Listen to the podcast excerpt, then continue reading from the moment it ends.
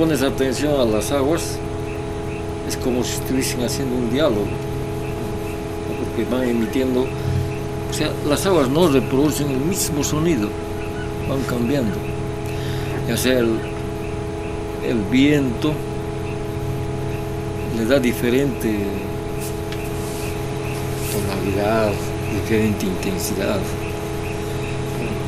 el sonido de las aguas, no es, no es una cosa repetitiva.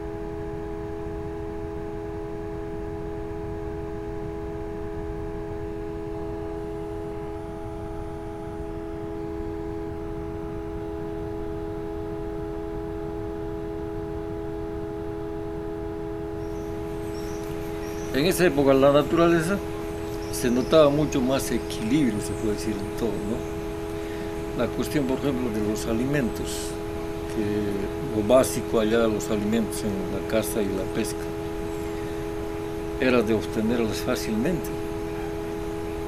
El río era lleno de peces. Las zonas de bosque alto eran llenas de animales. Cuando uno viajaba en canoa, en balsa, por Urubamba, veías una serie de animales en las playas. Ahora no ves nada.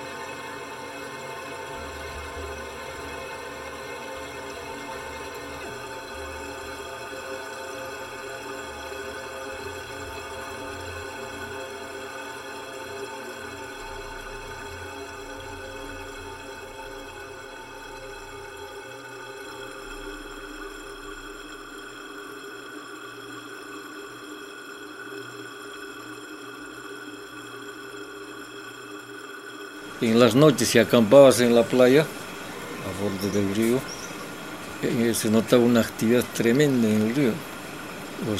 se perseguían los peces. había ruido, ahora es silencio.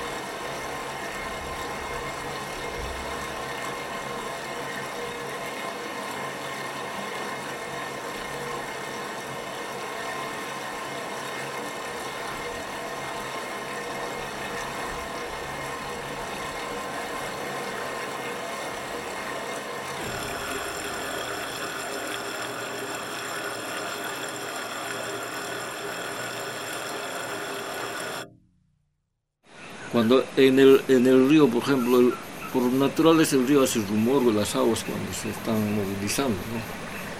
Pero ahí hay sonidos de los peces que salen, hacen ciertos movimientos. Y si tú te concentras, puedes identificar la especie que se está movilizando sin verla, simplemente por el sonido que hace en el agua. O sea, es un un paco, un zúngaro, una gamitana, un bochico, lo puedes identificar, ¿no? el sonido que hace en el agua desplazarse, a pesar del rumor del agua.